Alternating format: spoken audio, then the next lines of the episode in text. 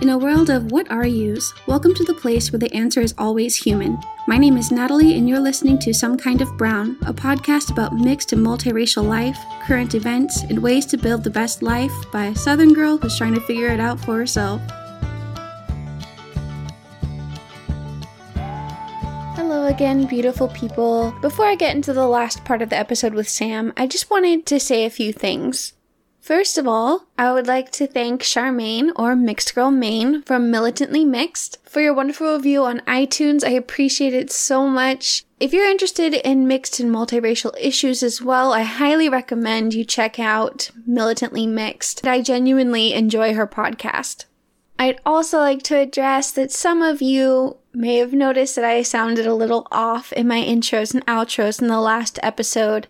And if you aren't following me on Instagram or Twitter, you don't know that I am recovering from removal of most of my thyroid. So I sounded a bit rough last week, and I might sound a little bit rough in the future, but things are getting better. And on that note, I have a special collaboration coming out on Friday I've been a little personal and talked to you about my own racial experiences growing up in the South, but I haven't told you very much about my own life. And I was invited by a new friend, a new podcasting friend, to collab with her and talk about some of the health things that have been going on in my life and kind of led to creating this podcast. So if you're interested in that, keep an eye out for that episode on Friday.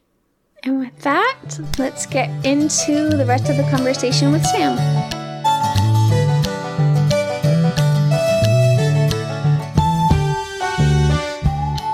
Exactly. It's something that is not going to obviously completely turn the tide, which I, I think is, you know, difficult for any movie to really achieve. Like you said, I think of it as something to celebrate my own culture, but also something to start educating other people in my culture as well. And it's it's a shame that any movie has to stand up and just be like, we're not rapists, we're not like these horrible criminals that this administration is saying, because that's insane. It blows my mind. But it is interesting that it's coming out at this point to have a little bit of access to people who are not of this culture. And it's a touchstone, I think. So they can go back and just be like, well, look at Coco. They have this, and I know this about Mexican culture from that. And I hope that it's something that will spark people into researching a little bit more about Dia de los Muertos or about Mexico in general and kind of get a more nuanced understanding of it. Because obviously, at the end of the day, it is a Pixar movie. It is marketed I mean, towards family, but a lot towards children. It's very like bright and colorful. Mm-hmm and it's working towards its own thing. Well, I will say that as a proud aunt and someone who sees their nephew frequently, even though it's marketed towards children, adults are inflicted with children movies. exactly. That's why I like a lot of children's media now being a lot more progressive.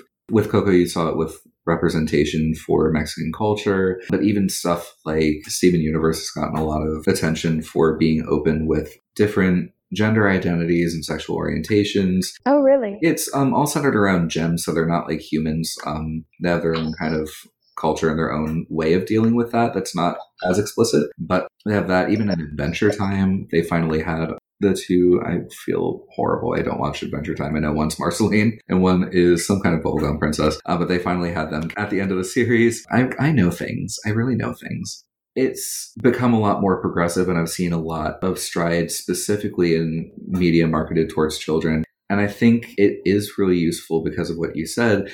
It teaches children young that there are people that are a lot different than them and how to accept them and how to learn from them and celebrate them. But it also gets the adults too. And hopefully it will get them thinking of different ways, I guess, to lead their life if they're not as inclusive as you and I are, or if they're not necessarily used to people that different from them. Hopefully, while they're forced to watch that along with their kids, I mean, if you have a captive audience, you might as well teach them something. And I think that's definitely really interesting to see because I've seen it a lot for a lot of different children's media, at least marketed towards younger people. So it's interesting you brought that up. It's nice to have that, especially because Pixar movies are very family oriented. Mm-hmm. A lot of people are seeing it with the full family. Hopefully, they'll learn as much as the kids do. And that's, you know, all we can hope for. Or not all, but at least a big thing we can hope for from movies of that nature. Right. Well, I mean, in my experience, most people, once they are confronted with a new idea or a new way of looking at something, they tend to be curious and learn more. I think it's not going to do anything for people who are extreme or people who aren't really open to new ideas, but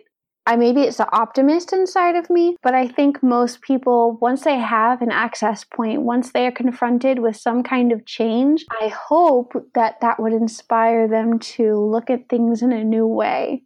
Mm-hmm. Exactly. It's keep coming back to the, um, the LGBTQ community, but I see a lot of it in that too, specifically with Drag Race. I watch Drag Race a lot and privy, I guess, to some online communities that talk about Drag Race and like recap it and all this stuff. And even then, you'll see a lot of straight people, namely straight men, who will come in and say, like, you know, our my girlfriend like really likes it, so I started watching it, or like they came to it somehow where normally they wouldn't, because obviously it's drag queens and it's very much about the LGBTQ community, or at least made by them. And you see a lot of straight men who get to that and that's their access point and then they're like we really love this queen or that queen and i really it really opened up my eyes to the amount of work that you put into this and this is like an art form it's not just like this weird thing like you said it won't get people that are completely closed off but I don't know exactly what would. That really kind of has to come from them. Right. But for people who, you know, are normal, fine, upstanding citizens who aren't well versed, or people who maybe were raised with one way of thinking who don't have a lot of access to diversity or a lot of different people, people who think differently from them, it is maybe the first seed that will get them to start researching different cultures or different identities, people different from them, or start watching and learning from them. And I think that's really, really important. Yeah, and I'm very optimistic about that. I mean, I'm pretty naive about things, but I, I am pretty optimistic that if anything, Coco is a seed that could lead to better things. But on that subject, as a multiracial person, where would you like to see this country go as far as the conversation around being multiracial and part Mexican in particular? Um, I mean, I'm really of the mind that the more diversity and kind of melding and learning from everyone else, the better. It's a conversation that's necessary because there are so many more people who are mixed or multiracial living in the country. I mean, in the world, really, but in the country specifically today. So you're going to encounter more people like this. And I think that is obviously a wonderful thing. I just feel like there's a lot of pressure from the outside of whatever culture you uh, look at. Like specifically for me, there's a lot of pressure from outside Mexican culture and a lot of pressure from inside Mexican culture for different reasons. I can understand that. it's it's difficult, and I'm sure you have this with your cultures as well. But it's it's difficult because you don't feel a lot of the times like there's somewhere definite you can go back to, like that's home. Mm-hmm. Like if I were fully Mexican, at least, you know, you belong with Mexican people. Or if you're fully like one culture, it's easier to feel like you fit in and you belong.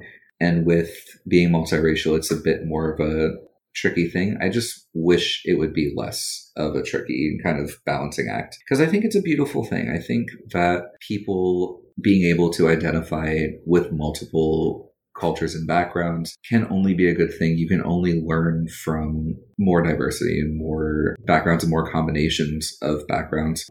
And I think it's a beautiful thing, but it is sometimes a difficult thing. Two of my really uh, good friends are Puerto Rican from Puerto Rico. And I mean, we have a group chat, and I just like, we had a conversation one day about you know, what we're talking about here, like me being Mexican and like not being able to speak Spanish and it kind of like I feel weird about it. And they were like so supportive about it, which was really just like comforting, really great to hear. And I'd love more conversations like that with more support from both sides. I mean, inside and outside of the culture. As of now, at least in my experience, it is turning towards that because I've encountered, I mean, at least even personally, a lot more people who are multiracial and more people who are mixed. So I feel like the conversation is happening more. As a result, it is opening up and becoming a bit more common and a bit more, or people are a bit more used to it. I just hope it continues in that direction.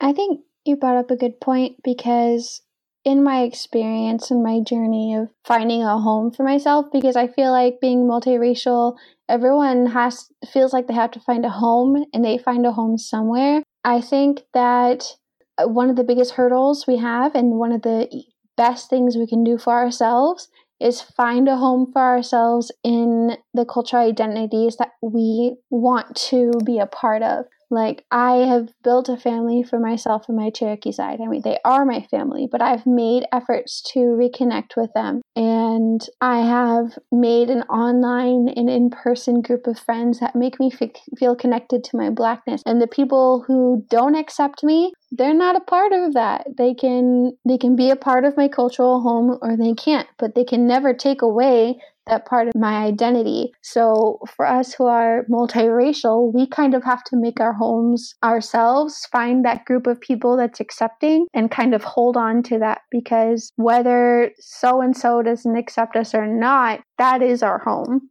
And I feel like finding a community of support doesn't have to necessarily be exactly where you come from or a part of your blood family if that's not something you have access to, or if you don't have a ton of people who are immersed in that culture or understand, you still have especially with the rise of the internet and social media, a lot of people who are like you and feel kind of the same things and go through the same things, have similar identities or similar struggles. And even if they don't, you know, people who are supportive and empathetic and just like kind of get it.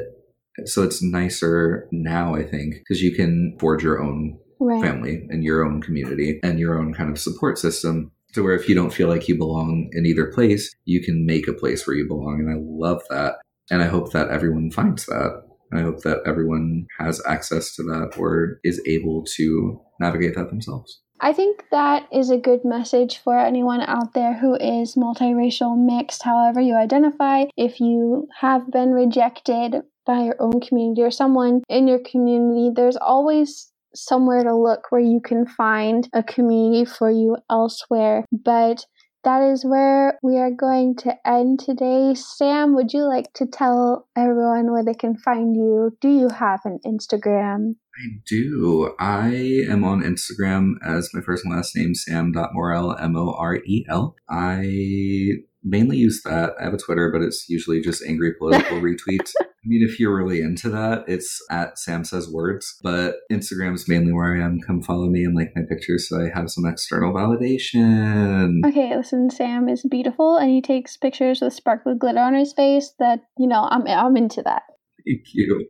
I, we have one endorsement is gorgeous too. So please follow her if you aren't already. But I mean, if you're listening to this podcast, you should be. So get on it. Be warned, I have no pictures with sparkly glitter on my face. So don't come looking for glitter and be disappointed, okay? Exactly. But she has a sparkly personality, so that'll come out. Thank you. Well, I love talking to you. Sam is my friend from college. Mm-hmm. But this is the first time somehow we have really got into these things. I know, it was really fun. I loved it. Thank you for having me, by the way. It's been an honor getting to talk about this with you and talk about, I mean, this with you in general. Like you said, we haven't really had in depth conversations. So it's been fun. It's been fun for me too. Oh,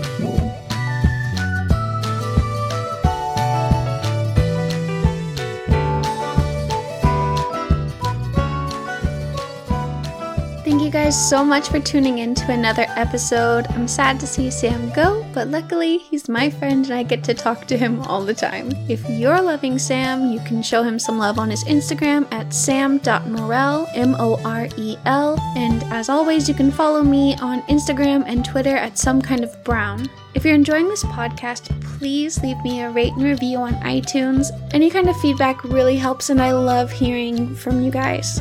Just as a reminder, I do have another episode coming out on Friday with another podcast, which I will leave as a surprise, so you'll see. Keep an eye out for the episode on Friday, and hopefully, you'll like hearing a different side of me. Thank you to Purple Planet for the use of their song Love Life, and I'll see you on Friday with some more Shades of Brown. Podcast friend love. You can't see it, but I'm making a heart with my hands. Oh my gosh, I did that too.